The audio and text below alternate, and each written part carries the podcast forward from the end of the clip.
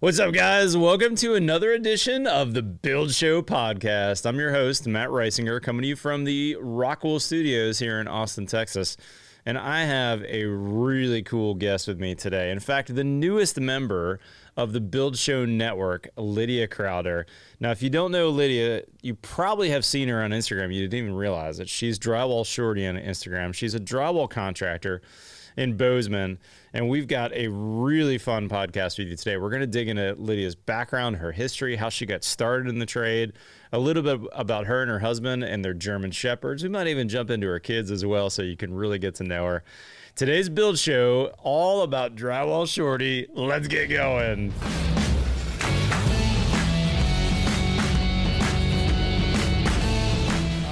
Guys, let me introduce you to Lydia. Lydia, thank you so much for taking some time uh, with me today. You are the newest contributor to our Build Show network, and I am incredibly, incredibly uh, blessed to have you join our network, Lydia. Uh, you're coming to us from uh, from your house in Bozeman, is that right? Yeah, that's right. At Bozeman, Montana. And and Lydia, for those of uh, us on the uh, on the audience who don't know you, tell us your background. You're a drywall contractor in Bozeman, but how long have you done this trade? How'd you get started? Uh, you know, give us give us the uh, the 15 minute or the 10 minute version of uh, year zero to today. Definitely. So I've been drywalling for 18 years now. Um, I started when I was 18. I went to, I graduated high school, kind of goofed around, went to college for a semester, flunked out miserably, um, and was like, okay, that's definitely not not my scene. so my dad, um, my dad has a drywall company, and I would help him during the summers when I was a kid, like scrape floors, spot screws, do you know super simple tasks. And my roommate at the time and my cousin both worked for my dad too. So it was kind of like a family business. That's awesome. Um, and yeah, it was really cool. It was a great learning, a great environment to learn in. In um, Bozeman? Yeah, in Bozeman.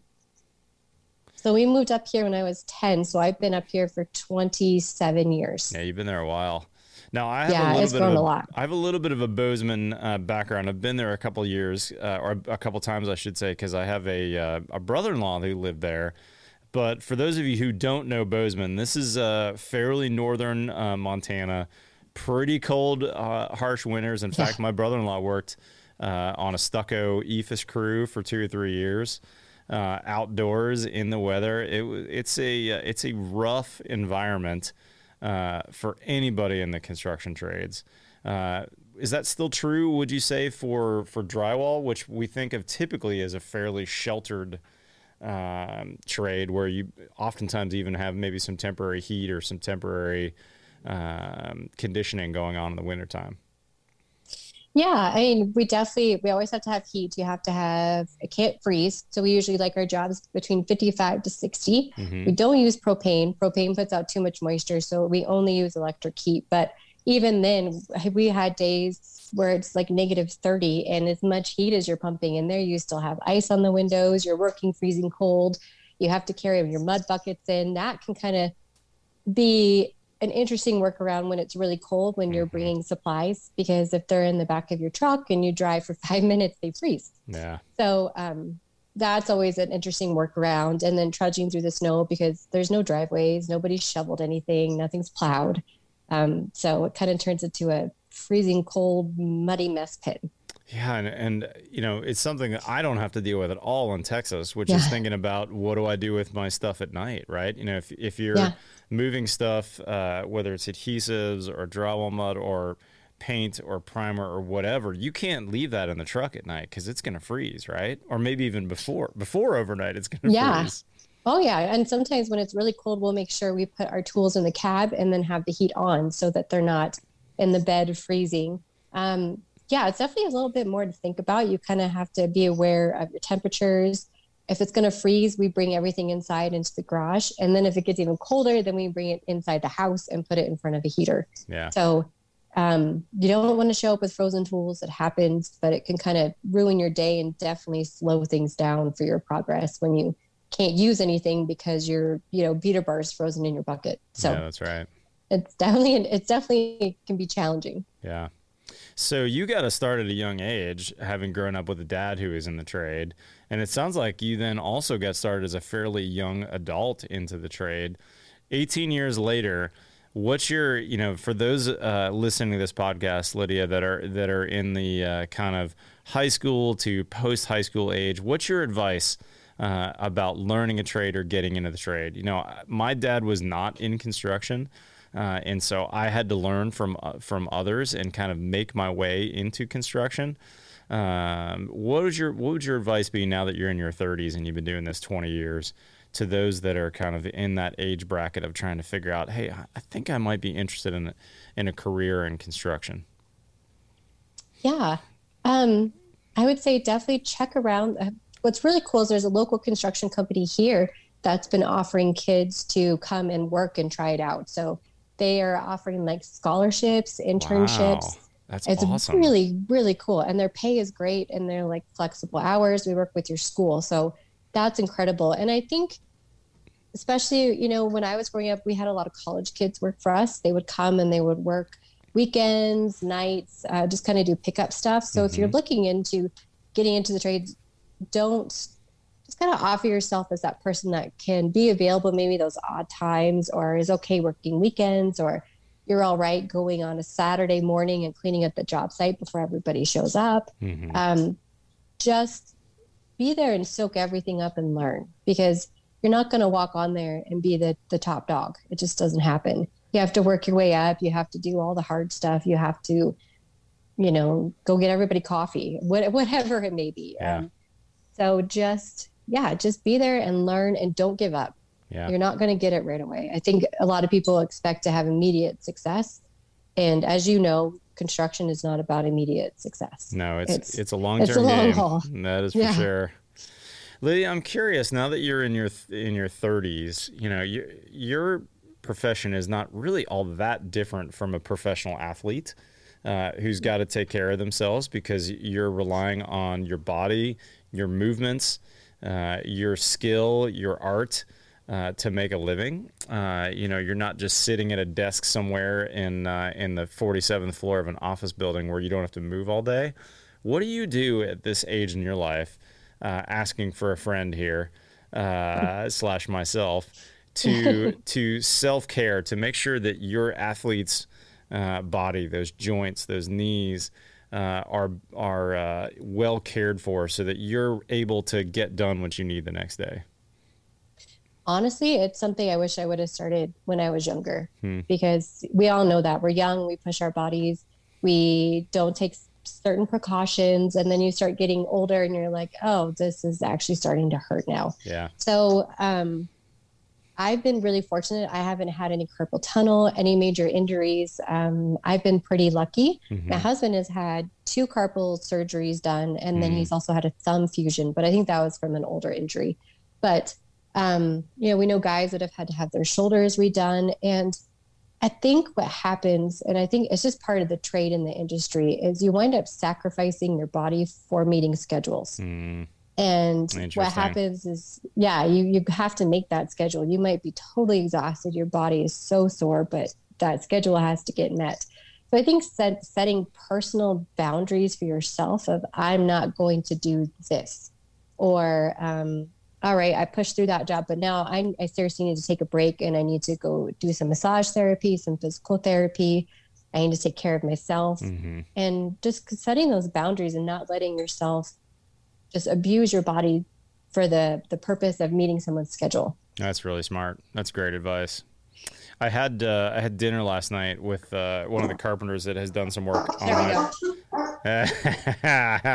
Your German shepherds are saying hi to Dad coming to the door, aren't they? Oh goodness! Do you want me to, to mute it for a second? Oh, you're good. It's awesome. There. Okay. Everyone, everyone listening to this either has a dog or had a dog and uh, and loves that uh, sound of of the greeting of somebody coming home. No oh, big deal. Goodness. They're crazy.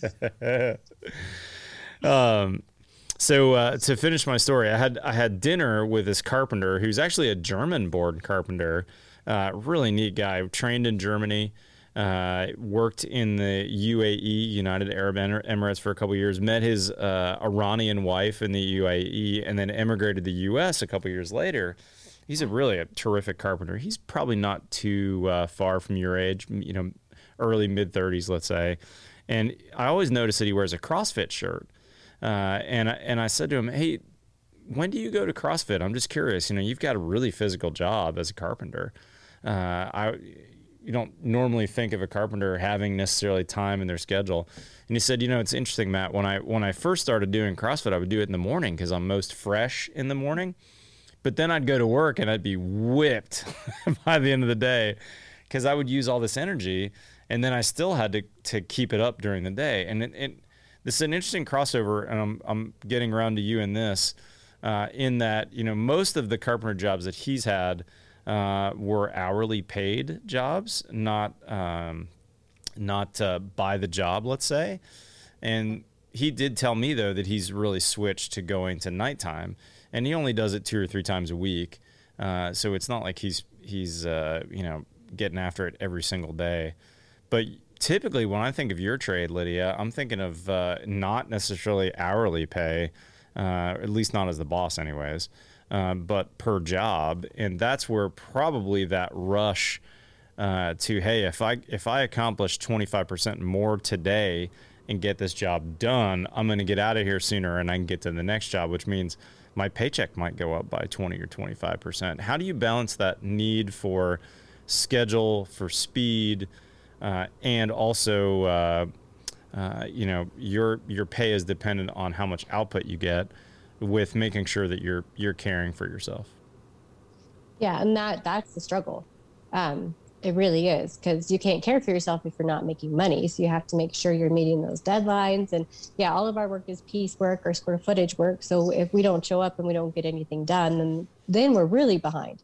So um, I think for me, and as I've learned as I've gotten older, is setting realistic expectations first thing when you walk on the job. Mm-hmm. Uh, you know, talking to the builder, being like, "Hey, I might need an extra day or two on this, or this schedule's really tight. I'm not going to be able to meet this. And making sure you're putting your physical health above everything. Because with our bodies, if we get hurt, your period is not going to be making money. I mean, yeah, that's right. You hurt something, you break something in a rush. Um, you know, and injuries happen. We've had guys fall off stilts, fall off ladders, and you need to be giving yourself ample time to finish and not stressing out so much that you're making stupid mistakes too. 100%. 100%. It's funny you mentioned the, st- the stilts. Uh, you know, I, I've seen you on them. I've seen so many. I've been in the business 25 years or so. I've seen so many people on stilts, but every I've never personally been on them. And every time I see them, I always wonder: Did you fall 10 times before you got so proficient with those? What's what's the learning curve on uh, on stilts? So I think I've probably fallen in total all my years of wearing them maybe four times. That's pretty. So that's pretty low. It yeah, they're they're actually really safe. Um, you just have to think of you're just taking exaggerated steps. So you don't want to be like dragging your feet. You need to make sure you're picking your feet up, and they're heavy. They're about I want to say they're about mm, seven to ten pounds Ooh, per stilt. So that's pretty like good leg workout. Yeah, it is. It's like wearing weights on your legs all day. Yeah. So you get used to your stride. You just have to take really big steps. Um, and I always tell people when they first start, start someplace where you can touch the ceiling. So don't like jack them all the way up and go try and do like a 12 foot ceiling. Mm-hmm. Start at eight foot, have your stilt set where you can touch the ceiling. So then that way, if you're feeling wobbly or unsure, you can put your hand up, balance yourself, don't go in like a big, wide open area when you first start. Stay small. That way you can lean against the walls, the ceilings, and uh, kind of catch yourself and then get your bearings. Mm-hmm. But um, yeah, sometimes you fall. Thankfully, I haven't had anything major. They've all been just, I've been able to catch myself some up before I fall and hit the floor, but oh, it does happen. the taller you are, the harder that yeah. floor hits, too. I know, right? Like, it does. Even though it's only been four times, you don't need a fifth. Be careful, my no. friend. Be careful. I know, right? Tell me, uh, for you know, I've got a fair amount of builders that uh, that listen to this podcast. Uh, I'd like I'd like for you to to uh, kind of speak to the builders in the room that are hiring you and your colleagues that are in your trade. Give us uh, your kind of top couple things uh, that we could learn that would make your job better and easier and safer that would ultimately lead to better jobs and longer lasting relationships between your trade and and mine can does anything or do any couple things immediately pop Oh, to yeah. mind yeah, definitely.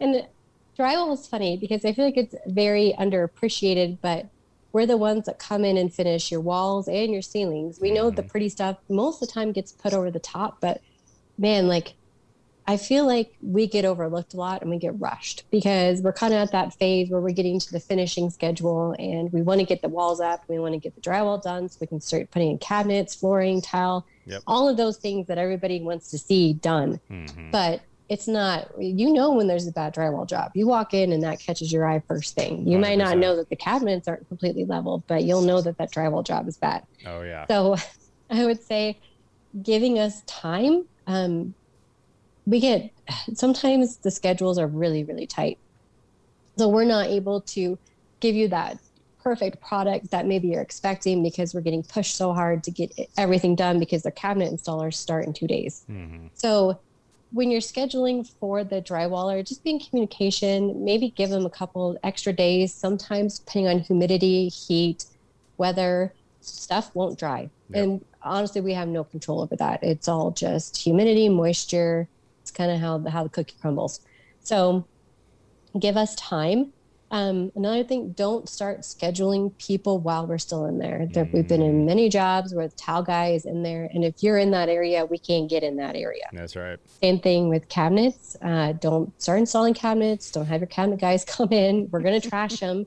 As hard as we try, we just it's a bad idea. it seems And- obvious but this is definitely something I you've experienced isn't it oh yeah, we just did a job two weeks ago where the cabinets were in. We're like, what are you? what doing? are you doing no Oh, it was a like wow, that one was a mess. Um, rookie builder so- mistake right? Oh, not only that, but it makes you it makes like we're like, what are you doing? Do you know Uh, what you're doing? no we lose confidence in you as a builder too No, when you do these things and They we're don't. like yeah um clean out your garages. If you want them done don't start Mm. having all of your trim package your garage doors. Well during the winter it's actually better for us if you have the garage door installed. Hmm if you don't make sure you have plastic up ample heat. Um it's different here because a lot of our, our job depends on heat during the winter Is so that a bear to finish around all those drywall struts and all that stuff though? I mean, I use I mean I- this is hard for me because I'm used to building in Texas, although I got my start in Pennsylvania or actually in DC, um, which is a much colder climate. But, you know, I'm always thinking, you know, keep everything out of the house, keep everything Yeah. off. Where you just said, hey, I actually would like to have that garage door on so I can keep some heat in that area. Yeah, in the winter, usually they'll have the doors, it'll be hung, and then the doors are installed pretty quickly after. If not, um, they'll put the really heavy builder grade plastic on and then have it sealed up tight because that's a major heat loss, especially if you don't have a um, you know garage door in, you don't have a shop door in, anything like that. All of our inside heat from inside will be going to the garage, which then makes it harder to keep the house warm. Yeah. Oh, yeah, that's so interesting. As sealed thought- up as you can have it. I hadn't thought about that. You could, I guess, in theory, as a builder, have a couple sheets, uh, even smaller sheets of drywall on the job. Just install those where the um, you know the garage door is mounting to the framing, let's say, and then you could use like Trimtex butt board or something uh, when you butt up to that. Have you ever done that before, or is that uh, is that kind of usual practice in Montana? Ah, you know what's funny? I've never actually run into butt board on a job. I Oh, don't know if anybody. Yeah, I don't know if anybody uses it, which is weird. Hmm. Um, but yeah, sometimes they'll put like a piece of sheetrock up and then just kind of put the doors in. It depends on the schedule. Yeah. But most of the time, um, some days we'll start and then the doors get put in about two days after during the winter. They try and keep up with it pretty decent, That's but smart. they also need to have it insulated. Yeah. We don't start in the winter if it's not insulated. So you have so much heat loss into your attic and you're just fighting fighting the cold. So there's definitely some stipulations that just learning from experience too, like nope, not starting that yet. So, in other words, you might hang just the lid on the second floor and then have the blow crew come in, blow that Yeah. attic insulation, and then you'll come back and, and start finishing drywall. Or, or hanging yeah. the rest of the house, even. Mhm. Yeah, and then we usually let it sit depending on how cold it is. If it's going to be really freezing, like negative 20, we let it sit for a day or two with the attic blown and all the drywall insulated before Negative 20. we start. Yeah. Yeah. We got, I think last year we were working on a monster house and it was like negative 30 to negative 40. oh and it was my gosh. a big house. That's it stayed warm. You had enough heat in there, but. Yeah. So you're using electric resistance heat. What kind of heaters are these? I guess I've never seen these machines. big yellow ones. Um, what is the brand? I can't think what the brand is. They must be They're like really 50 amp breakers and that sort of thing. Yeah. Yeah, exactly. So when it comes to winter, the electrician will always put in a 50 amp breaker, Mhm. usually where the um, stove goes. Okay. So they'll put in a 50 amp there, or if there's no power in the house, they'll have to run temp heat. Yeah. So kind of just depends. But some builders also have their own like HVAC kind of Mhm. like just big blocks of HVAC, and they'll bring those in. Yeah. Yeah, we do that too. Um, but our concern is usually more summertime heat. Yeah. Uh, yeah. What do you guys do for that? Yeah, I mean it's 95 and 80% humidity on a lot of days. So Yeah. my house under construction currently here in Austin, uh, it probably was close to 100 today. I'm looking at my watch to see if I can see the temp. It was probably 97, 98 degrees. I have two portable air conditioners that are running in my house. One that's in my uh, conditioned garage with the door open and a fan to blow into the house. And then I have another one upstairs in my daughter's uh, bedroom. And we're able to keep the house below 80. Um, but That's the, nice. But the key too is that lowered humidity, which is huge. So that you know, for instance, my painter that's painting in there now isn't painting in a high humidity environment, which he's never going to get a great paint job from me if that's the case. And then we also have a fair amount of portable dehumidifiers that I own. Uh, So on the other side of this wall, opposite the camera, I've got a warehouse space, and I have about ten uh, industrial sized dehumidifiers, like the kind that the uh, the water damage restoration guys would own, and we'll use those a lot during construction uh, to make sure that we're bringing the humidity down uh, in the house. And oftentimes in the fall and the spring, it's fairly temperate out. Uh, the windows will be thrown open during the day. We'll shut it down at night. We'll put the dehumidifier on that'll help dry our, uh, you know, our our finished coats of drywall if we're in the you know the in the block phase or some heavy phase where there's a lot of mud going on the walls. Um, but also we're you know trying to stock hardwoods in the house uh, at least a week prior, and then making sure that those Yeah. hardwoods are acclimating. But I'm a huge fan of conditioning the house during construction, so that, for instance, your trade really is able to get a, a good job to not have to wait days between coats. Uh, and I can imagine that's really hard for you uh, to make money if you're letting a house sit for three days uh, Yeah. because it's really humid. Like, you know, you don't always have another job lined up. So you may be sitting home not making a dime for two or three days while you're waiting on a job site to dry or because there wasn't good temporary heat or dehumidification. Yeah, we've gotten to the point where we're just really communicative with the builders. Like, especially if their foreman stops by, we'll be like, "This isn't enough heat." We'll just Yeah. like flat out be like, "Nope, you need to get space heaters." Work out pretty well too. They're kind of like that nice dry heat. So we'll use space heaters, um, little red guys, little 220 heaters, and then the really big ones that are the big yellow heaters. I can't think of the name of the brand, but um, yeah, we try. And, and depending on the house, sometimes there's three to four different zones going on with heaters. So um, we'll also usually crack a window, try to get some of that Mhm. moisture out there because when you're pumping heat and then you have a lot of moisture in your product, then you start to get moisture buildup. So kind of a game sometimes, depending on how everything's going Yeah. with what you're doing on the job. So it's definitely a day by day thing, but if it's wet, yeah, we can't touch it. So And you, and you and, touched on and the builders want to keep going. for sure. And you touched on this earlier, but I want to bring it up again because not everybody knows this. Propane heat, when you use propane to heat a house, uh, you know, when I started in the construction trade in the 90s, uh, the builder I was working for, I would lug 100 pound propane bottles next to the house. We'd run a line in the house, and there'd be these propane heaters that we called salamander heaters. Uh, Yeah. Some people use torpedo heaters, which is basically the same thing. There's a big propane flame in there, some kind of a fan to blow it, and they produce a ton of BTUs. But Liddy, you mentioned this uh, earlier.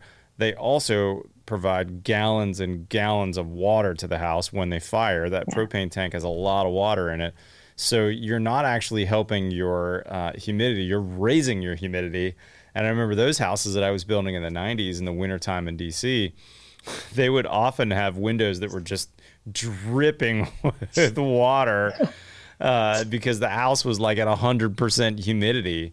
Because yes, it was heated, but it was so humid that it would take a ton of time for that drywall mud to dry.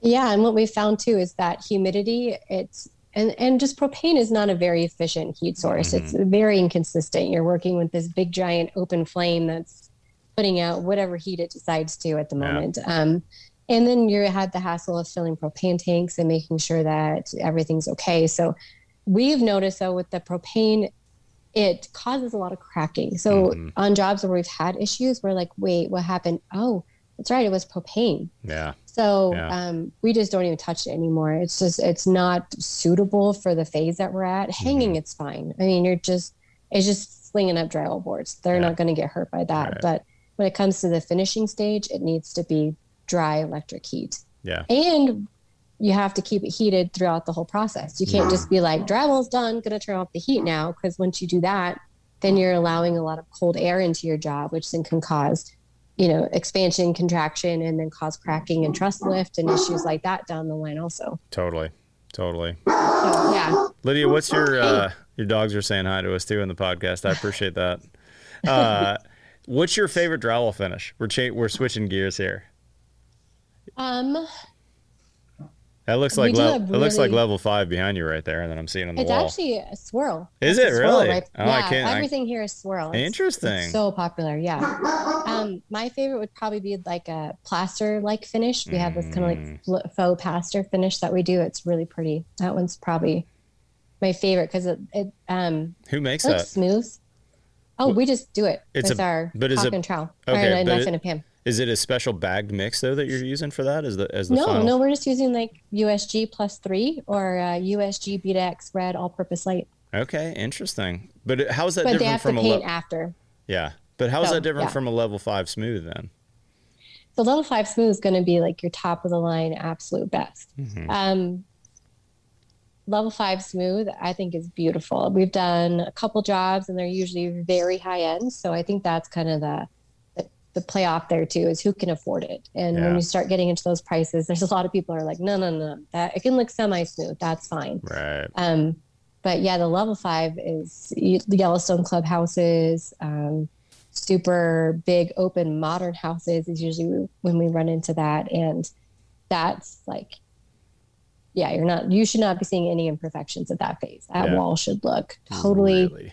beautiful and flat. Yep. Uh, I'm a huge level five guy. Uh, yeah. I got my start in Washington, D.C., where level four was what everybody did, and we just painted yeah. it at level four. Uh, and then when I moved to Portland, Oregon for a couple years in the early 2000s, nobody did anything there but orange peel. Uh, yeah. Even on like multi-million dollar houses, like it was like no one even knew what level five smooth was. Uh, and then um, when I moved here to Texas, uh, everything in the 70s and 80s was popcorn ceilings. Uh, and there was a, a, a various orange peel uh, kind of range from heavy to light.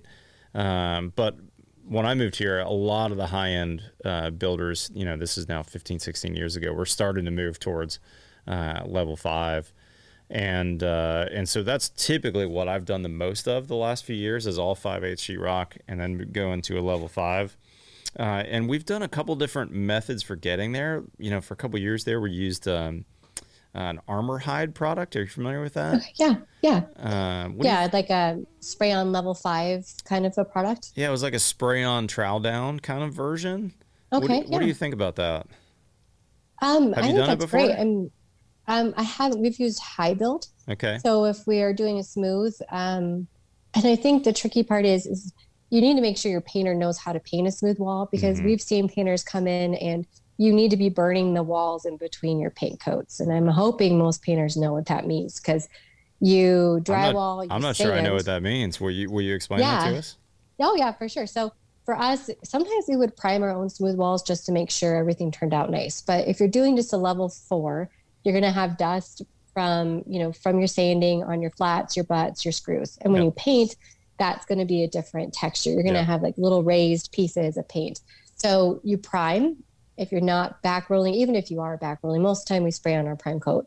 Then you need to come back with a sanding pole and go over all of your walls and pretty much burn it down and get rid of all of that sand that's on the walls that's left over. Got it. So then you're starting with like super smooth um, paint, and then you're not having any imperfections show back up. So we call that burning down the walls. Is what we Burning call down it. the walls. Uh, that that brings an interesting point. So you're really talking more like a level four there, right? yeah, that would be where- level four. And and for those of you in the audience, we're we're talking uh, trade gobbledygook here, but there's le- there's basically levels one through five of the drywall finish. A lot of you probably know this, so sorry to to go over this if you know it already. Um, but one's being the lowest level where you basically have hung the drywall and you fire taped it. You often see that in garages and basements and secondary spaces. And then levels two and up are, are usually taking it to a block coat and then a skim coat. Uh, and then level five, you typically sk- have some version of skimming the whole wall so that you don't have a difference in texture between uh, the drywall mud and the paper facing. Did I explain that in kind Yes. of builder layman terms Yeah. adequately? Yep. Yeah, yeah, and I think people forget that the the drywall board has texture. It's made of recycled paper, and then our mud is really smooth. Mm-hmm. So when we're getting up to those level four coats, your mud is really it's really soft and it's really smooth, and it has a very different texture than the paper. Yeah. So when you go to paint, you're going to see that difference, especially on highlight, like a lot of areas that have a lot of light, Mhm. or if you're going with a very dark, shiny paint. So you definitely need to be communicating too if you're coming in to finish. Um, you know, communicate with your builder about what the finishes are going to look like because it might be fine level four in you know the hallway or a dark area, but if you have a lot of light on a wall and it's a like a highlight area, you should probably go ahead and level five that just to cover and make sure that you're not having to then come back and do it later after the painters paint and you can see every single seam on your wall That's a because really you can get it flat. But That's a really good tip. I never thought about that, Lydia. Where I where I could say to you, "Hey guys, you know this area has raking light. Let's go level five here, but everything else, uh, you know, in these Yeah. bedrooms with these kind of normal windows, probably fine level four. That's a cool tip. That could that Yeah. could that could give somebody the uh, the kind of level five smooth they need in the areas, but not have to spend the money and your time, frankly, getting to level five everywhere when it's not necessary. Yeah, exactly. Because I mean, if you have floor to ceiling windows and you have a lot of light exposure coming in, it that's an area you're going to want a level five. Um, so we've done that quite a few. We'll have a level four, but we'll be like, "Mm, man, that that area gets a lot of light, so we'll just go ahead and level five it and take care of it because we know later when it's painted, You're gonna see you're going to be able to see all that difference. So, um, yeah, just something as a, as a contractor and a drywaller that you could communicate about. Like, I really think we should maybe take this area, or if you have a big feature wall where you're going to have some artwork on display with a lot of lighting going on, um, those are always good areas to level five too. That's really smart. I like that. Yeah. Lydia, I got another question for you. For uh, for for you as the representative drywall tradesman, talking to me, the representative builder. For all the builders listening to this, what advice can you give us? Uh, I don't typically bid my jobs to multiple people, but a lot of builders do. What advice can you give us on finding uh, a really good uh, drywall contractor and maybe even interpreting uh, between bids? You know, this is true for every trade, but I'd love I'd love your take on, hey, if you get two or three drywall contractors, here's things you could ask them, or here's things that you might look for in the uh, in the bid they present you. Is there any of that advice you could give me as a builder, uh, kind of nationally thinking about choosing drywall contractors? Definitely. I would say, first off, don't go with your cheapest. Mm, Um, I think we all know what kind of what's going to happen with that. Um, You know, I just did an Instagram post about how we clean out all of our boxes, we vacuum and scrape our floors, we leave a clean job site. Mm, And what's sad is the amount of people that are like, I have never seen that in 15 or 20 years. So none for me, my mind is blown because I was taught that's the way you do it. You clean up your mess and you leave a tidy job site. yeah. So when you're going for that cheapest guy, yeah, there's no promise you're going to end up with a nice, clean, tidy job site at the Not end. all. You might end up with a hot mess. And if you have bad drywall, it's way harder to fix it once it's done than it is to start with it right. So Hundred I would say first off, don't don't go with your cheapest. Um, second, I would say make sure when you're getting your bids that you're making clear on whether or not they're packaging, hanging, and taping and finishing together, or if it's just a hanging bid or just a taping bid, especially if it seems really low. Mm-hmm. It might just be for one or the other.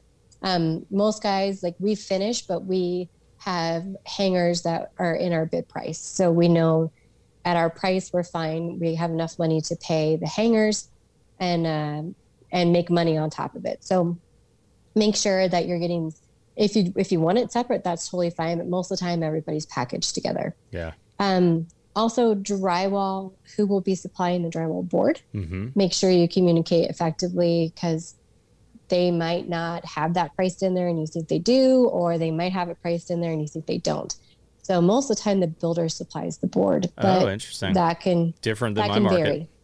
Yeah, yeah. And see, like I said, it's totally different. So you might get a weird beard bid from us and you're like, wow, that's really low, but we're not supplying the sheetrock, Yeah. then Interesting. that's going to make a big difference. Any? Uh, this is kind of random, but uh, any advice on five eighths versus half inch thick uh, rock? Uh, that's all personal preference. Yeah. Um, we've done some, it's usually the higher end homes. They want all five eighths, ceilings and lids. Uh, five eighths can also help with some wavy ceilings because it's got it's got that thicker board to it, and then it also is a lot heavier and stronger. So keep that in mind too when you're. That's another bid thing. If you're bidding um, and you have contractors, make sure you're specifying five eighths, half inch, or they know what's going on because five eighths is way more difficult to hang than half inch because it's so much heavier. For sure. But the fire resistance with five eighths is, I believe it's an hour and a half. I'd have to check my notes, but typical half inch is 45 minutes. Mhm. And then five eighths, which is X because it's extra special. Um, I believe is that's, that's legit what it means. It's it means really extra for extra. Yeah, that's it. That's all it means. The, the five eighths X means extra, That's extra fire rating. Yeah. I, lo- I like um, five eighths. I try and go for it on all my projects. I feel like it leads to a, a more quiet house. Uh, Definitely. It, it even actually, from a kind of a nerdy building science perspective, it gives you a little bit more thermal uh, mass in the house. You Mm-hmm. Yeah. know, it'd be like that uh, installing a brick floor in a house. That once that brick gets the temperature, it has a hard time moving. Like an Adobe house that uh, you know that we built for years in the Southwest. Those houses, even though they were in a hot sun, because there was so much mass, they had a hard time heating up. And that's true even with our walls, right? An outside wall that's got five eighths versus half inch, there's more mass. Once it gets cold in the summertime with the air conditioner, it's going to have a hard time or a harder time heating up than that thinner uh, material. So over the years, I've always kind of thought it was a few hundred dollars more per house for five eighths Yeah. versus half. I don't know if that's still true in today's prices necessarily. I think so. It's really not that much more. I think it's usually typically more on the installers just Yeah. because it's heavier, a little bit harder to install. And if you have some big cathedral ceilings, getting a hundred pound board up there can be a Mm. That's little hard. tricky sometimes Yeah, that's on those sure. guys' ends. So they will um, adjust depending on what's what size sheetrock or what size drywall is going in the job. Yeah, and ultimately they should charge you more as a builder or Mhm. you as a as a uh, contractor subbing them out, uh, Yeah. and that's totally legitimate because they're they're working harder on their bodies too by hauling up that Yeah. those extra several hundred or maybe even several thousand pounds onto the wall or ceilings. That's a Yeah. legitimate charge. It's worth paying more though in my book for that. I think yeah, I it's- think that's yeah, a- five eighths is pretty pretty strong. It's, It's- pretty amazing. It's pretty amazing. Lydia, we uh, I need to let you uh, get back to your workday, and you probably have uh, a crew coming home from school if you're like me here pretty soon at, the, at this hour. Um, let's switch gears for for the last few minutes, and let's talk about the exciting announcement we made this week, which is uh, adding you to the Build Show Network. Uh, for those of you on the podcast uh, who who didn't catch that earlier, uh, Lydia is the newest member of the Build Show Network. Uh, now we've expanded our team. We're up to almost ten people now on Build Show Network, and um, and so Lydia, I'm really excited for you uh, to have that weekly format to be able to talk to um, that Build Show Network audience, which is an interesting audience. You know, we've got builders uh, watching, we've got high schoolers watching. I, I uh, was just at the JLC live show in Rhode Island, uh, which is an incredible show because usually on Friday, uh, school lets out. Uh, or they let the, the trade school kids out, and I get to talk to lots and lots of high school kids that are in trade programs around that Providence, Rhode Island area. And it's so fun to get recognized by them and say, Oh, Matt, it's really fun to meet you. My shop teacher, my uh, carpentry uh, teacher, you know, whatever trade school I'm in, my teacher shows your videos as part of our class. Uh, and that's how so I found you. And so it's really fun for me to encourage that next generation of builder and tradesmen. And I'm excited to have you on board for that too, Lydia, because um, now we've got several other tradesmen besides you and tradeswomen uh, talking about their craft, how they got into it, and even jumping into the nitty gritty of the day to day. How do I do this better? And you clearly, I've been following you on Instagram for a long time now. You clearly have an educator's heart. Uh, and uh, and it's uh, it's really obvious by watching you on Instagram that you're good at teaching people uh, and that you really care about your craft and about making sure that um, the things that you've learned now as a second generation contractor are getting passed down to uh, those people that didn't have a dad mentor uh, in the business. So tell us for a minute about some of the things that you'll be covering on your weekly video on your weekly videos here at buildshownetwork.com. Definitely. Um, I feel with the, the microphone and the the opportunities that I've been given, it's really important for me to shine a light on how important drywall is. I think it's really a underappreciated trade, and people kind of see drywallers as like dirty, gross. Um, you know, they're kind of like the, the ones on the job site when it like it's not. It's very it's a very rewarding job. You mm-hmm. get to go every day and create with your hands. And if you stick with it you can make really good money. And i think that's something that's kind of overlooked at the trades too is well you're just doing that because you can make it in school. Well not really because you know you're not having the college debt. You're going right from high school right into a career. And right. there's so many opportunities and there's man i mean our field right now i think is there's 2% of women in the trades on the site. Wow. Which so is so low. So low. So low. So there needs to be some major changes and some attitudes that need to change. And just, I think the industry in a whole needs to start looking at how can we start bringing people in and training them instead of just thinking that they're stupid and that they should automatically pick things up in a minute. Like yep. a little grace, a little understanding. Um, having the ability to walk on a site and ask questions and not have people think that that's like, oh, well, they don't know anything because they asked that question.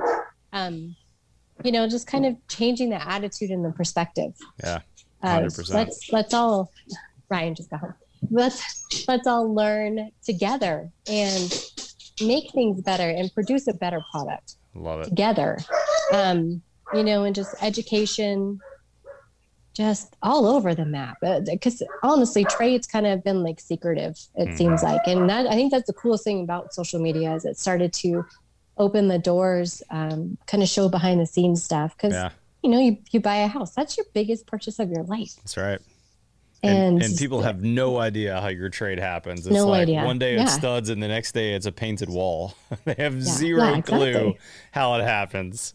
So I think it's just super cool everything kind of like just taking the lid off of the trades and, yeah. and really making it a, a, great career choice for a lot of people. And there's a lot of flexibility in it. There's the ability to learn and to really grow. And you can never stop learning with the trades, which I think people think once they know it, they know it all. But having that mindset, you're just, you know, you're making yourself stop Hundred percent. Always learning and growing is really important. It's one of the things I love about our industry. You know, I'm I'm turning fifty here in another uh, another year. I'm turning forty nine actually in a couple weeks, and so I've been doing this. Wow! Happy birthday! Thank you. All, coming up on thirty years, and I swear every year I'm like, gosh, I knew nothing five years ago. I've learned so much uh, about how to build a better house. Uh, and my, you know, my job is I've always kind of think of my job, Lydia, as the uh, symphony conductor, uh, mm-hmm. where I, you know I'm directing the symphony and I'm talking to this person and talking to that person. You're the first chair uh, um, violinist who's the master mm-hmm. violinist who makes my walls go from studs like I have over here.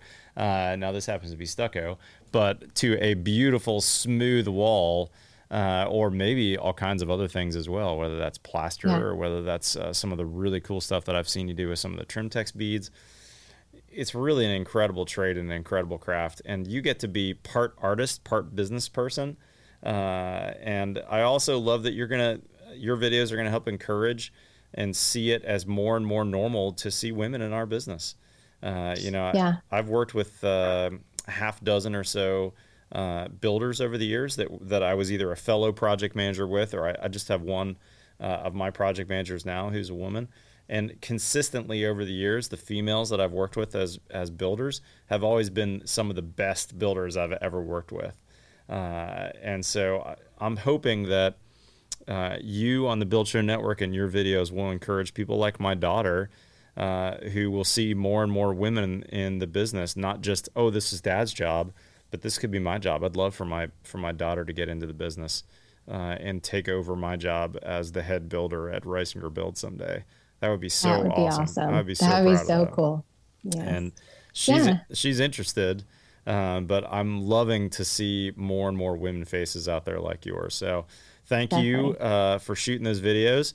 And I don't know what day you're going to be published quite yet. Do you know that already off the top of your head? Uh, Seventh. Uh, I think it's September seventh. September 7th is your go date when we announce you. But once once a week, Oh.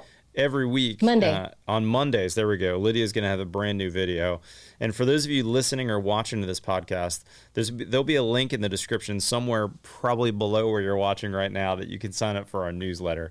Every Friday at 9 a.m., we send out a newsletter that's here's all the new stuff that's on our site. And in the past, there was only five or six new videos a week. Uh, starting in September, it'll start being 10 new videos every single week uh, from job sites around the country, including Bozeman, Montana, with our friend Drywall Shorty. Uh, so sign up for that newsletter so that you can get the link to Lydia's uh, videos and see a description of that. And I also every Thursday watch all the new videos from that week, and I publish uh, a real short video. Hey, here's what's new. Here's what Brent shot on his job site, and I'll be adding then. Here's what Lydia shot on her job sites, uh, and kind of giving you a quick wrap up on what's new this week. So. With that being said, guys, in the meantime, though, go follow Lydia on Instagram.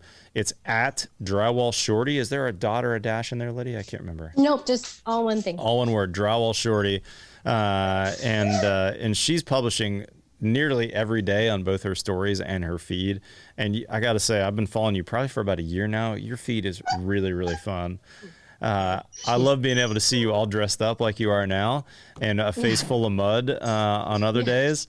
It's one of the things I love about my job too. Uh, you know, some days I come home a dirty mess, and other days uh, I have to put the uh, put the nice clothes on to meet with a client. It's really, really And- fun and- to do a little bit of everything, isn't it? It is, and I think it helps people um, realize like you don't always have to be in construction mode. You can clean up and be that nice looking person too, or you can be dirty on the site. It's fun. It's you kind of have like a dual personality I love it. thing going on. I love it. And and the fact that we're not constrained to an office or a cubicle somewhere. I would have Oh, uh, I would have died in a career like that. I would have not enjoyed that. That would have been terrible. And it's inspiring. You know, you get in these houses and you find all sorts of cool stuff, or you kind of can.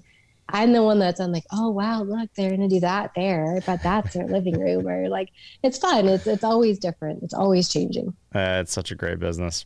Lydia, Yeah, big thanks for taking some time out for me uh, from Bozeman, Montana at your house. Guys, follow Lydia on Instagram. And if you're not currently a subscriber here to the Build Show podcast, hit that subscribe button. We're on all the major podcasting platforms. And of course, we publish the video version of this. If you're interested in watching the video version of this, if you're listening now, over at buildshownetwork.com, where Lydia is going to be publishing every single Monday. So, Lydia, you want to sign us off? Do you know what my signature sign off is, Lydia? No, I don't think so. You don't know on the Build Show and my big nerdy on the Build Show. You don't know that one? I know. will do it for yeah, you. do what do you do at the I'll do it for you. I So I say, follow me on Twitter or Instagram. Otherwise, we'll see you next time on the Build Show podcast. Pretty nerdy, I know, but that's my thing. I've been doing it for not like nerdy. ten years now on YouTube. I can't, I can't help it, Lydia. Yeah, I was gonna say I know. I like. Yeah, yeah. Have a good night. Talk to y'all later. Bye. Thanks.